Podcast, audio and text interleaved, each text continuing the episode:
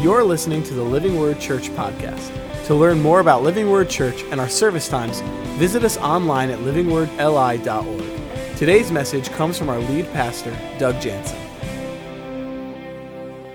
My dad did a great job uh, preaching last week, and, and one of the comments that came back, of course, is, wow, he's so big. He, that guy is just really tall. And somebody said, I know how tall he was, but Doug, when you were standing on the stage next to him, it was like, what is going on up there? And, uh, you know, all throughout my life, my dad has just been bigger, you know? And um, it was, I always used to laugh at like third grade recess when someone would say, my dad could beat up your dad. I'd be like, dude, not, not even, you haven't seen him yet, but when you see him, like, and he'd walk in and just prove everybody wrong. Not that he'd start beating other people's dads up, but like just his sheer size, you know? And um, just, you know, he's been bigger not just in size, though, whether it's construction projects or car issues. Like he's just been the one who's been able to be big enough to deal with it, you know? And uh, as we look at the book of Daniel, we see that it has many themes, but one of those, really, the themes and one of the ways to sum it up is just to say that God is bigger. And we almost named this series God is Bigger. I told Steph, our design person, hey, we're going to call the series God is Bigger and this and that. And, and then I realized that we need to change the name because, you know, the fact that God is big is incredible and it's true and it's right and it's real. But we need more than big, okay? See, like you get all the biggest football players on the field at the same time. That's wonderful, but they, if they don't have a plan, they're not going to beat the other team. Just ask the Jets and the Giants. They know all about this, right? And so big is great, but you need big plus a plan. And that is our awesome sovereign God. The book of Daniel is going to show us a God who's really big with a really great plan. And Daniel also shows us that God is so big and so able to work all of the things going on in our lives toward the good of our lives and for his purposes. And so that means the mistakes you and I have made, that means the flat out sin you guys have, you know, you guys, just you guys, know that we've all committed. That means the wonderful things that we've all done and the decisions we made that were right and good, all of it, he's able to use for an amazing plan. Now, some of you guys, are a little bit stressed, though, because I think we hear this word sovereign and we begin to think about something. And I think we begin to, to, to uh, synchronize this, this word sovereign with the word robot right? Like, if God is sovereign, then does that just make us robots? You know, like, are we just those, those little chess pieces on the board and He just kind of is moving us and we have, you know, no ability to choose or no ability to make decisions? Like, are we literally just pawns in His, you know, his, in His game, right? And, and I want you to know that's not what the Bible teaches. What the Bible teaches is that when you make a choice, you really make a choice. Your choices matter, other people's choices matter. But we also see that the Bible teaches this kind of tension that God is big enough to work out his plan and orchestrate his plan. And take all the things that we do and don't do and use them according to his plan and bring good out of it all. And it's this tension that we see in the scriptures. And you'll read one story and say, I'm convinced that God is just sovereign and people have no choice. And you read another story, it says, Well, I think it's all on us. And, and no, it's this beautiful, wonderful blending together of what God does where we make real choices and yet he's accomplishing a sovereign, good, wonderful plan. And so the idea that God is sovereign is challenged in our society, and it's challenged in the book of Daniel. As we go through the book of Daniel, you're going to find some people who don't believe in the sovereignty of God, or don't believe that He's big, don't believe that He's got a plan, don't believe that He's there at all. And so we're going to work through some of that because maybe that's where you are today. Maybe you're struggling with some of that as well. I want for those of you who don't know Jesus, for you to get just a clear picture of who he is. That you're going to see God's love for you through this book. You're going to find peace and security through the themes that we're going to find here in this book. So, we're going to really answer two questions today, and we're going to dig deep into both. The first one is this What do we do when God seems to be absent, against us, or powerless? You might be saying, Doug, this kind of seems like a theme you've been bringing up lately. Like, like it seems like if I look back over the last few months, this question in various forms has come up. And you might say, Doug, why do we keep doing that? Well, I'll tell you two reasons. First off, it's in the scriptures a lot. Like we're just going through books of the Bible. We went through the book of Acts. My dad st- uh, spoke from Genesis last week, the story of Joseph. This question could have been asked in that story. And here we are in Daniel asking the same question again because it just comes up a lot in the Bible. God wants to say a lot about the lie that he is absent against you or powerless. I think the second reason that we talk about it a lot is because it comes up in our lives a lot. We go through loss, we experience pain, a hardship, and difficulty, and these are the questions that come up. God, where are you? Are you absent? Why aren't you doing something to stop this or change this or move more quickly, right? And so this is a really important question. Now, I want you to know I'm not just going to get up here and tell you what I said in the last two or three parts of Acts. See, the wonderful thing about the Word of God is this. If you think about a gun, okay? If someone shoots a gun, most guns are going to shoot a single bullet, right? It's going to take out a single target. But when there's a shotgun involved, that shotgun bullet explodes into different pellets that can take out a number of things and covers a wide range, right? And so as we look at the Word of God and we hear these thoughts in our head God isn't for you, He's against you, He's powerless or absent I'm not just giving you a single shot to try to shoot at that lie. I'm going to give you a, a shotgun, right, to use, a, a, whole bunch of pellets that can shoot out and flare out and take out each one of those lies. And so in the book of Acts, at the end of the series, we equipped you with some things to be able to take a hold of and use when you hear those thoughts in your head. And today you're going to hear some new things that I pray really encourage you when you think God's abandoned me, He's against me, or He's powerless. And so, that's question number one. Question number two is this How do we live in an increasingly anti God culture? Now, this is going to matter when it comes to like the daily decisions that we make, like on a smaller scale, you know? Like, I think the tendency can be to be swept along with the current, right? Like, everybody makes perverted jokes, I might as well too. Everybody looks at porn, I might as well too. Everybody lies to close a deal, I might as well too. Seems like nobody's sharing their faith anymore. Maybe I'll stop sharing my faith, right? Like, those are the daily decisions and they matter and they're important, but I think it's even bigger than that. I think that there's an overall surrender to the Lord that we need to talk about today and in this series. Because there's this anti God culture, and we need to learn how to not just say, well, I'm not going to tell a dirty joke. I mean, don't tell a dirty joke. But I think it's even bigger. I think it goes back to the heart. Like the dirty joke coming out of our mouth is really just really an indicator of what's happening deeper inside our heart. The dirty joke not coming out of our mouth is an indicator of what's happening deeper on a broader scale in our whole relationship with God. And we're going to make that clear. Maybe you're going, Doug, I don't really quite understand what, what you're, you know, kind of pointing at right here with that illustration. Well, you're going to see clearly, I pray, by the time that we leave today. If you're not a follower of Jesus, I hope to put some objections that you might have about God to rest. I hope that you will see his love for you and his presence in in your life. So, everybody say 605 BC. All right, that's when this story starts. And everybody say Daniel. Daniel wrote the book of Daniel, and it's in the Old Testament. It's the first half of the Bible. Now, here's the thing this was written, and Daniel's life was lived out before Jesus came. But throughout the book of Daniel, we're going to see beautiful references and pictures of Jesus coming because God would show Daniel different pictures of his presence, of what he would come and do for us, even on the cross. And so it's incredible. It's also one of the handful of Old Testament books that was written in two languages. It's written in Hebrew and Aramaic. It's written in Hebrew because it was written to the Jews, but Aramaic because most of Daniel's life was lived out with the non Jews. And we're going to get into that story right here. So here we go. Daniel 1 1 says, In the third year of the reign of Jehoiakim. Everybody say Jehoiakim. That's just a fun word to say, right? It's just a very bouncy word. I don't know. Jehoiakim, king of Judah, Nebuchadnezzar, king of Babylon, came to Jerusalem and besieged it. So Nebuchadnezzar is coming against the city of Jerusalem. And the Lord delivered Jehoiakim, king of Judah, into his hand. We got to just pause right there. Okay?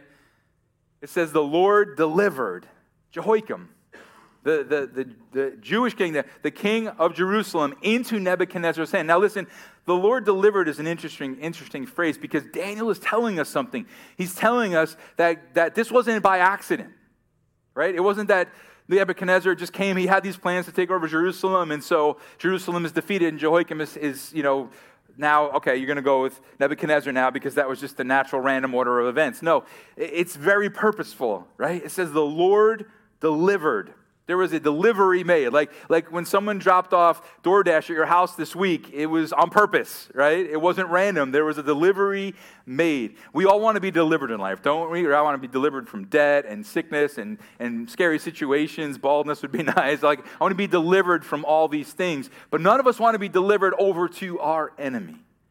And that's exactly what happened here. The Lord delivered Jehoiakim over to his enemy. Why would God do this? Which leads us to our first question What do we do when God seems to be absent, against us, or powerless? So, in this series, this, first, this first part of the message is, is kind of like an introduction to the whole book, right? And you know how sometimes you're watching a show on TV and uh, there's like this cliffhanger ending, and then they'll show you a little preview of what's coming. You know, unless you're watching on Netflix, because then they just dump the whole series there, right? And then you just sit there for days drooling, look at the screen. You're like, I haven't walked in five days, but this is an amazing series, right? I can't feel my left leg, but I, that was worth it, right? So it's not worth it, by the way.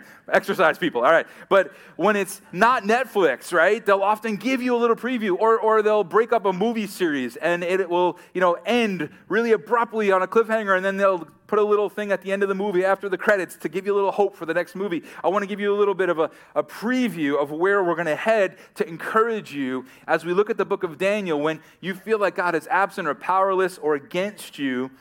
Basically, there's a few things that we need to remember. Everybody say remember. That word remember is going to be a key for us today. There's five things that we can remember when it feels like God's against us or powerless or absent, the first one is this God's ways are not our ways. They're just not. You know, like if you came to my house today, which that would be a lot of you, so maybe don't, but like, you know, some of you can come today. if you came to my house today, there'd be a certain way we do things, right? Because it's my house, right? It's just the way we do it, okay? And, and we forget so often that this is God's world and his ways are not our ways. And I'll just be real with you. There have been times I've certainly looked at God's ways and thought, man, I wouldn't have done it like that. Like, why'd you do it like that? Can you speed it up? Can you slow it down? Can you stop this? Can you undo that? Sometimes I wish, like on a Mac, you know, you have the Command Z, the undo, right? I wish we could just undo some things. But I think it's really powerful, and I really greatly respect Daniel for just saying it like it is. The Lord handed Jehoiakim over to his enemy. That there was this purposeful, sovereign plan at play here. And God's ways are not our ways. Sometimes we need to remember that and add to it this next piece that God is good. Amen? He's good. And if God is good, then that means his plans have to be good. He can't be perfectly good, and the definition of good and the beautiful, wonderful representation of goodness, and then his plans somehow not be. And so all the stuff we go through, all the things we've walked through, the disappointments and, and where we are in life and what we hoped would happen and hasn't happened, and all of it somehow is going to work for good. Now, what good was God trying to accomplish? Well, that's a really big, you know, zoomed out picture, and we'll get to some of that. But one thing I can tell you today for sure is that the Israelites needed a time of discipline. And the parents in the room said amen, and the kids ran, right? Nobody wants discipline. But we as parents, we know how important discipline is. We know and we love our kids, and that's why we do it. And, and the Lord, listen, everybody look at me real quick. The Lord had been so patient, and Israel had been so evil. And God was so patient and said, guys, change your ways, or a time of discipline is going to come.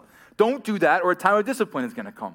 My buddy was disciplining his uh, two year old Emily. She was in the bath, and she take, kept taking the cup and pouring it out over the side of the bath onto the bathroom floor. Now, first off, maybe my buddy shouldn't give, give her the cup, right? But she's in there with the cup doing this repeatedly. And he, finally he goes, Emily, if you do that one more time, you know, this, this is going to happen, this is going to happen. And, and, she does it again. You know, you, you know how we often will threaten things as parents and then not follow through? So, you know, this, I'm sure this was happening there. And so then she fills it up, holds it over the side of the tub. He goes, Emily, do not do that. And she just looks at him and goes, What will happen? Ooh right? So he tells her what will happen. He says, This is exactly what's going to happen. And she just dumps it out all over the floor. She figured it was worth it to pay the price. But I'm telling you, the Lord with Israel has been like, Please stop doing this. Stop doing that. Stop living in those ways. And, and you know, some of you guys might be saying, Wait a minute. So God disciplined them for being far from Him? Like, does that not settle well with some of you in the room? Like kind of like going like, like that's a little weird. Why would god discipline them just because they're not doing the things that he wants them to do?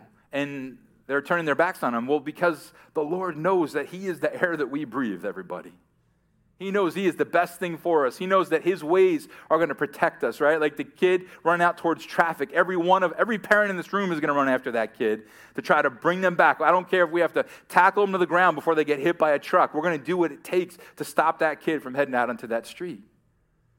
And the Lord is bringing this time of discipline on him, but he's, he's got a good plan. He's, he's a good God, and it always works for good. And He knows that wisdom and joy and satisfaction are all wrapped up in closeness with Him.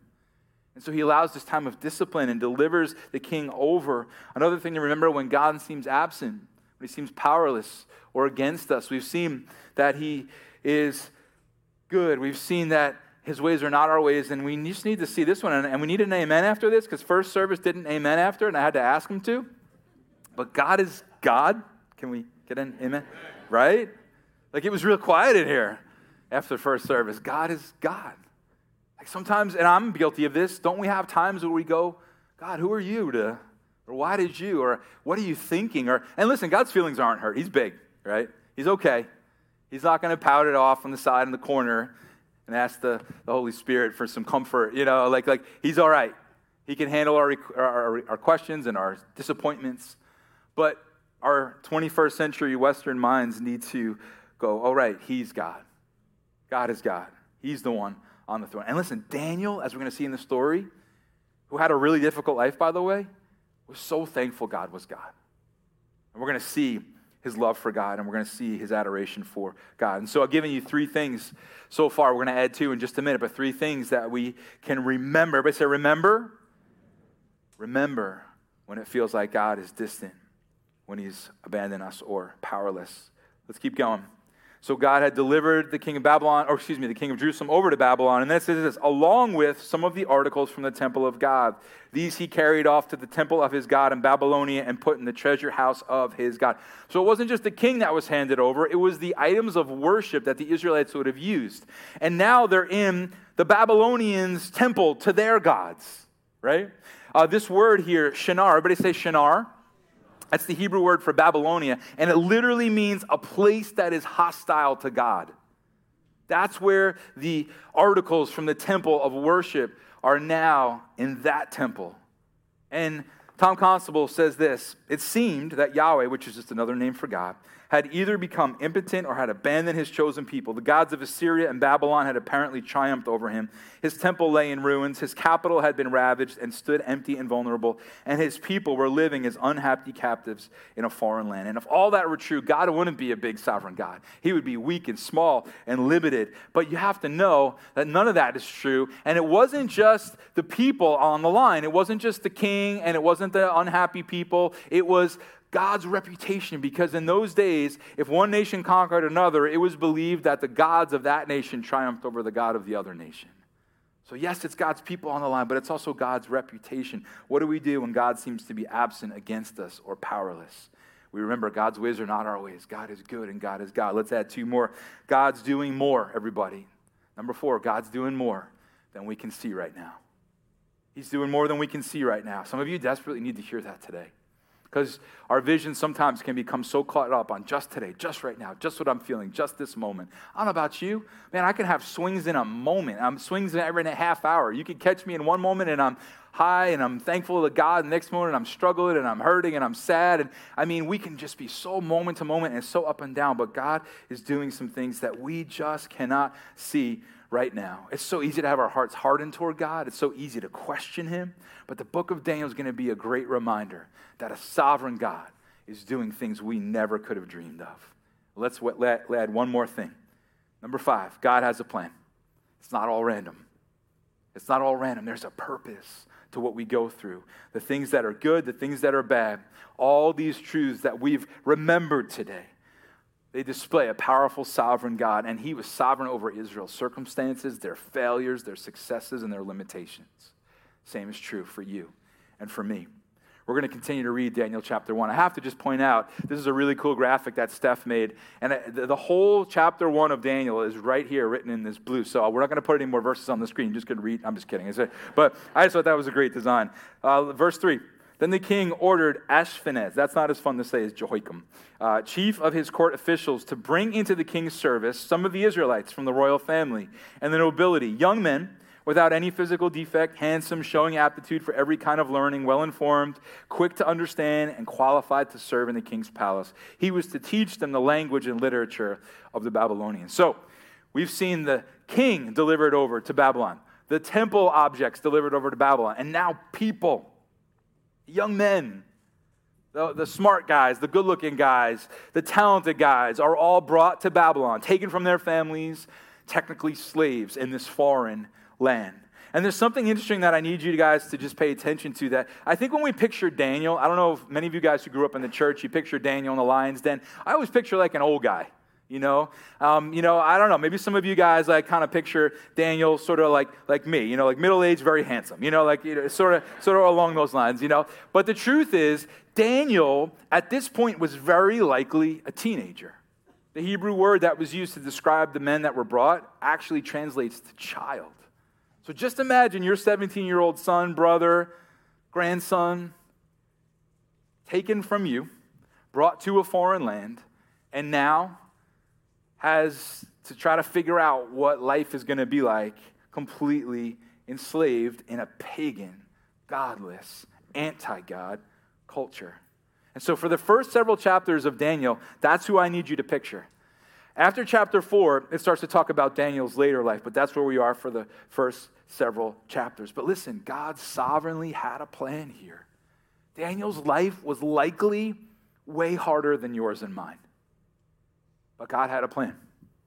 God was sovereignly working. And what I love about Daniel is his ability to continue to walk with God even through the pain, continue to walk through God even through the difficulty. That his eyes were still on the Lord through it all. Let's keep going. Verse 5 the king assigned them a daily amount of food and gave, excuse me, and wine from the king's table. This is going to be important in just a minute. So the king wants to give them food and wine from his table. Goes on. They were to be trained for three years, and after that, they were to enter the king's service. Among those who were chosen were some from Judah Daniel, Hananiah, Mishael, and Azariah. The chief official gave them new names. That's going to matter in just a minute, too. Daniel, the name Belteshazzar, excuse me, Belshazzar, to Hananiah, Shadrach, to Mishael, Meshach, and to Azariah, Abednego. Guys, these are new names given. Now, this is important. Their names previously had to do with their relationship with God. Like Daniel's name means God is my judge. Their new names are references to Babylonian gods. So just imagine, like you talk about an anti God culture. You talk about a dark place to try to live for God. Their names are changed. And in this culture, when names were changed, that was a way of them thinking that this was going to somehow assert authority over them because now that their names are Babylonian names, they're going to that much quickly, more quickly adopt to our culture and to our beliefs and maybe even to our gods. The meaning of names was a huge deal back in the day. Not so much today, or at least I hope not, because I don't know, beside my dad here, I don't know that many know what my name means. From the Dark River. Thank you very much. It was just so funny because growing up in an awesome Christian home, you had the Christian meaning of names, all right? So there's like two different ways to look at this. There's like the real meaning of names, which you could just Google, and then there's the Jesus, you know, Christian version. And I was always told up until uh, Google existed and I could Google it on my own that my name meant seeker of light. But it's from the dark river. and I guess if you're from a dark river, you are seeking light and possibly a change of clothes and a shower. But back in the day, man, the name change was huge, which again, I, you know, it's not in the verses, but I'm guessing Daniel had to be thinking, like, God, what is happening? Is anybody in the room 17? Just raise your hand real quick. Anybody in the room 17? So, I mean, yeah, that was a stupid question. My daughter's here. anybody here 17? I'm just wondering. I don't know. Could we be lucky enough to? But isn't that crazy? I mean, my daughter, I can't fathom, right? She's just taken, somebody rolls in, takes her, along with many of the other young people in the room, and they're just gone. And what is going through their heads, right? What thoughts would they have as they're separated from their families and up to their eyeballs in this pagan, anti God culture? And I just want to like question us like where do we find ourselves i think we should be thinking about our own selves right now i think we should be thinking about our own lives and and like what it looks like for us personally but also our nation like our nation has become so anti-god it's so far from what the Lord has brought us to in the past and where we were even 10 years ago, 15, 20 years ago. I mean, the time when I was growing up as a kid, like, it's just so different. And I think we need to take great comfort in knowing that God is up to more than we know. That He can see what we can't see. Because I'm not a doom and gloom prophet. And I believe the Lord can always change things in a heartbeat. In fact, I would argue that what's happening on Long Island is incredible that God is doing some incredible things. Like back in the day when I was growing up on Long Island, there was like three big churches and we were all enemies and no one could go to the other church. And like, like now there are like hundreds of amazing churches and I text with other pastors weekly and we hang out and we grab lunch or we're rooting for each other and we're celebrating with each other. Like there's a unity. There's a whole bunch of like new people coming to know Jesus. Like if I could tell you how many people are attending my friends' churches and coming to know Jesus, like God's doing something awesome. So I'm not here to be all doomy and gloomy today, but man, there's something God, I believe, wants to do even in the midst of this anti God culture that is increasing in our world. What do we do when God seems to be absent, against us, or powerless? Remember, God's ways are not our ways. We remember that God is good, that God is God. We remember that He's up to things we can't see right now, and we remember that He has a plan. I don't know if you can hear it, but I'm slowly losing my voice. I'm hoping I'm going to make it through the message tonight or today. And tonight's a whole other story. We'll see what happens at the seven.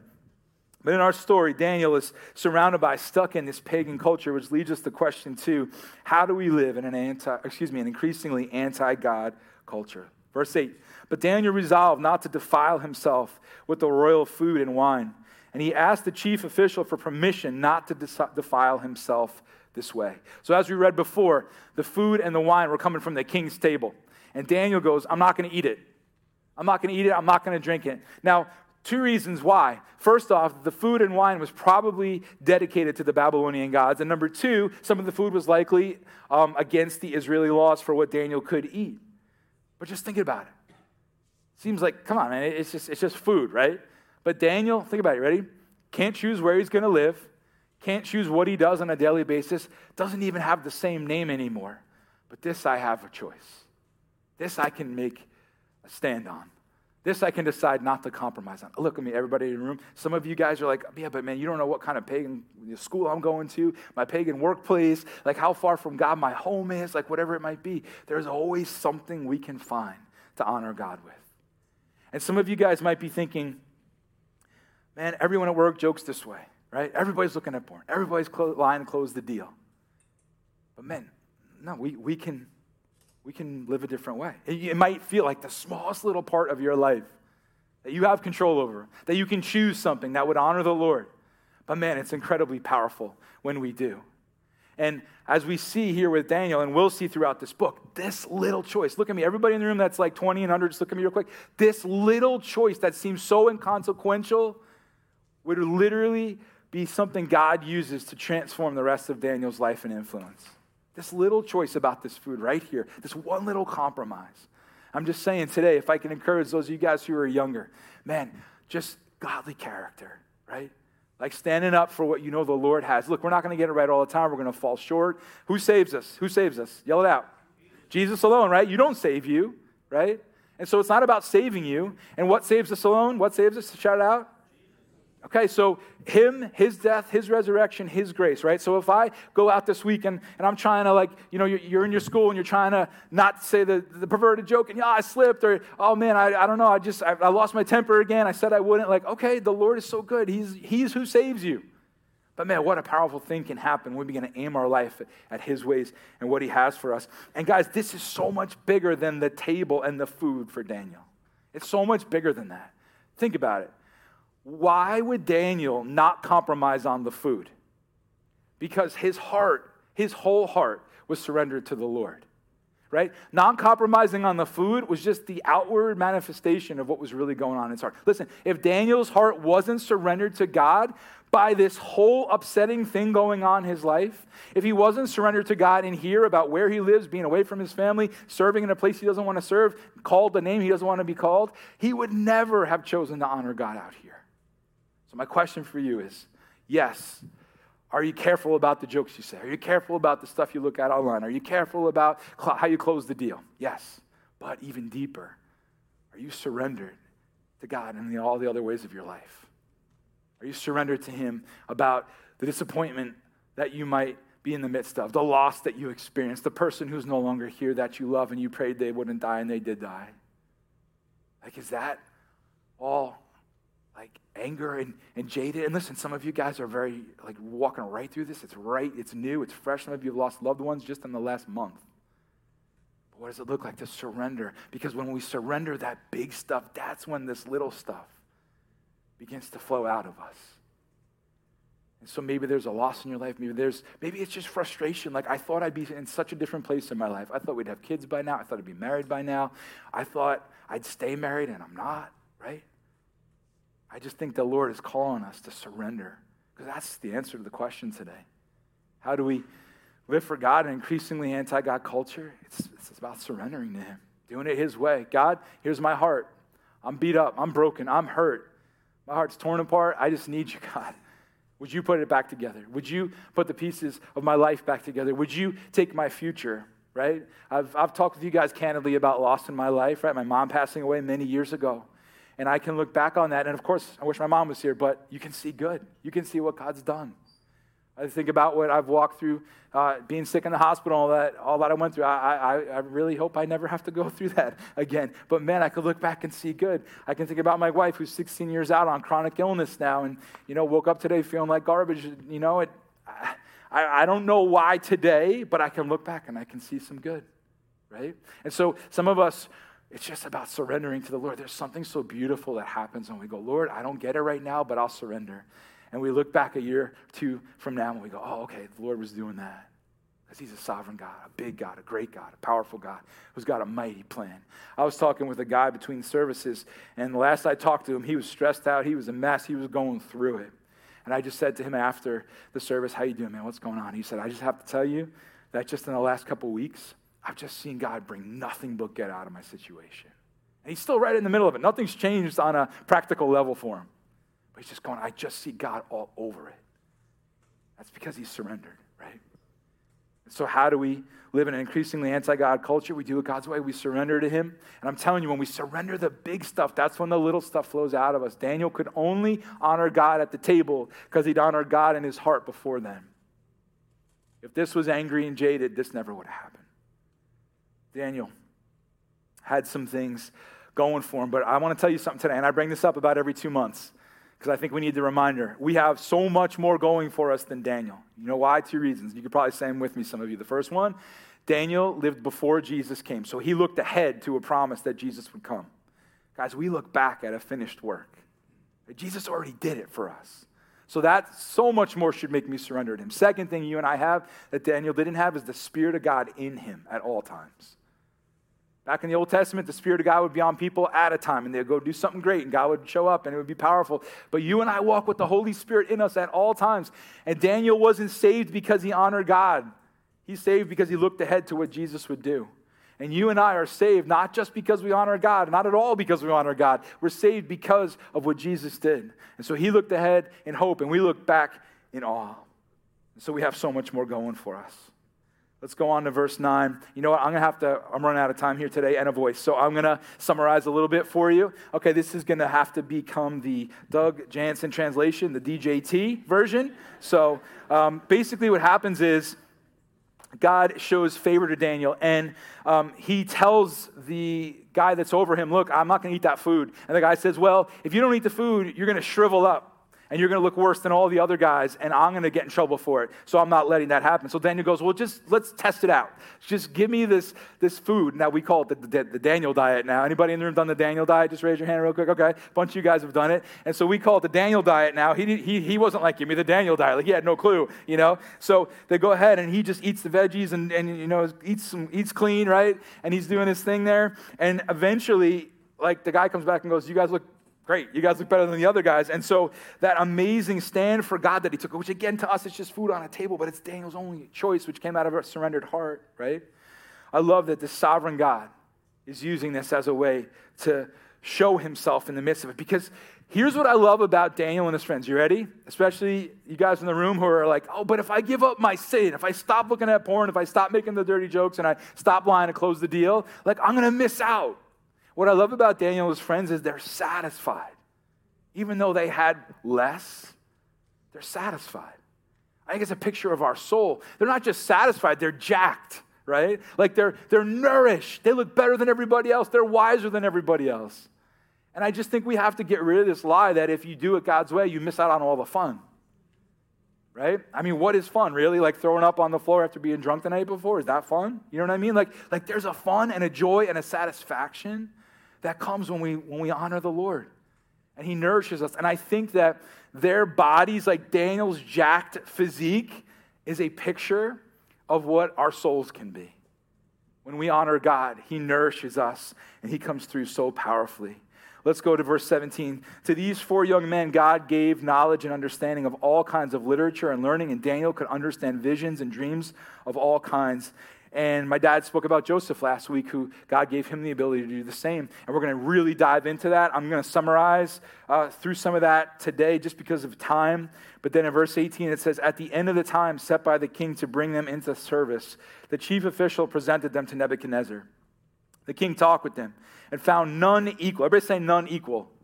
So here are these guys far from home eating lean, man. And God is just you know, continuing to move. There's, there's just something like when you honor the Lord, He honors you, right? When you walk close to Him, He's walking close to you. He's elevating you. He's doing things in your life that you could never do, even though you're surviving on less, right? The king talked with them, found unequal to Daniel, Hananiah, Mishael, and Azariah, so they entered the king's service. Verse 20, in every matter, say every matter, of wisdom and understanding about which the king questioned them. He found them 10 times better than all the magicians, and chanters in his whole kingdom. We're going to get into that in the weeks to come. And then I love this last verse, verse 21. This is our clincher verse. And Daniel remained there until the first year of King Cyrus. And you're going, that's your clincher verse, Doug? What we don't know until we sort of study it is that means Daniel was there for 67 years. 67 years of God using Daniel mightily. I mean, turning the place upside down for him in Babylon. Because God was up to something Daniel never could have dreamed. Daniel would not have picked this. Daniel didn't want this. This wasn't Daniel's dream growing up as a good Jewish boy. But a surrendered heart made Daniel a mighty man in God's hands in a pagan culture for decades. I think today we could sum up the whole message in just three words remember and surrender. Remember and surrender. The answer to our two questions. First off, what do we do when God seems to be absent against us or powerless? We remember a few things that God's ways are not our ways, that God is good, that God is God that God is working out a great plan and that God is doing more than we can see right now. Question two How do we live in an increasingly anti God culture? We live God's way, we surrender to Him. I think we do it because we love Him, because we're in awe as we look back at the cross, empowered by His Spirit, and because we know He is the air we breathe, and we get to be close to Him and live satisfied in Him. Next week, the story of Daniel continues. Come back, invite some people. This is powerful stuff as we look at this, very relevant to our lives today. But this week, I think if we take seriously what we've heard, man, we're going to walk in some peace and security, everybody. I've been really fired up the last few weeks as I've been prepping for this series because I look at all the things I wish were different in my life, wish were different in my wife's health and for our church and for our nation and different struggles in my own life. And I'm just going, but God's got us. God has us. He's got a great plan. He's really big and He's got a great plan. He's sovereign, He's over it. And I want to be surrendered to a God like that. What peace and security we can walk in. I want to close with this quote. Dwight Moody said this. If an angel should come from the throne of God and tell me that I could have my will done the rest of my days on earth, and that everything I wished should be carried out, or that I might refer it back to God and let God's will be done in me and through me, I think in an instant I would say, Let the will of God be done. I cannot look into the future. I do not know what is going to happen tomorrow. In fact, I do not know what may happen before night. So I cannot choose for myself as well as God can choose for me. And it is so much better to surrender my life to God's will. If you're not a follower of Jesus, I would love for you to put your trust in Him today, to look to Him, ask Him to be your Savior, to be the one that is your hope and your life, and to put His Spirit in you that changes everything. We pray for you guys today. So, Lord, we just come today. And God, we want to remember and surrender. We want to remember that, God, you have a plan, that you are good, that you are God, that you are working things out that we just cannot see right now. And we want to just surrender all of it, God. We want to surrender, yes, the joke and the porn and the lie, but God, it's about the heart behind all that. We want to surrender the big stuff, the loss, the disappointment, the victories. At times that we've thought, I did it, we surrender that to you. The times we've thought, I failed, we surrender that to you. The times we've thought, why aren't you doing this quicker, God? We surrender that to you. You see what we can't, you know what we don't. And God, we also just pray that that surrender, God, will help us to stand out and shine brightly in an anti God culture. That we will be used to point people to the hope of salvation. If there's something in your life that you need to surrender today, can you just name that to the Lord? Get specific. Maybe it's the loss of a loved one. Maybe it's a long, long battle with some type of a physical struggle. Maybe it's a sin struggle. Maybe it's a financial situation. Maybe it's just frustration that you are where you are in life right now. Would you just get very specific and, and, and tell the Lord today that you surrendered Him? If you're not a follower of Jesus, I'd love to give you an opportunity to pray now with me. You can just say this and begin a conversation with Jesus if you'd like to. Jesus, thank you for dying for me. Thank you for loving me. Thank you, it's you alone who saves me. Jesus, show me how much you love me. Show me how close you are. Thank you that you love me and want a relationship with me. I surrender my life to you and I ask you to be my personal Savior and the sovereign God over my life. In your name I pray. Amen. If you need prayer today, our team's going to be up here and would love to pray with you come up for prayer. Maybe you need to surrender something. Maybe you just need support on something you're going through, prayer, just a, a, loving person to stare you in the face and tell you God's with you, He has you. Please come up and receive some prayer today, and you guys can stand and let's worship together.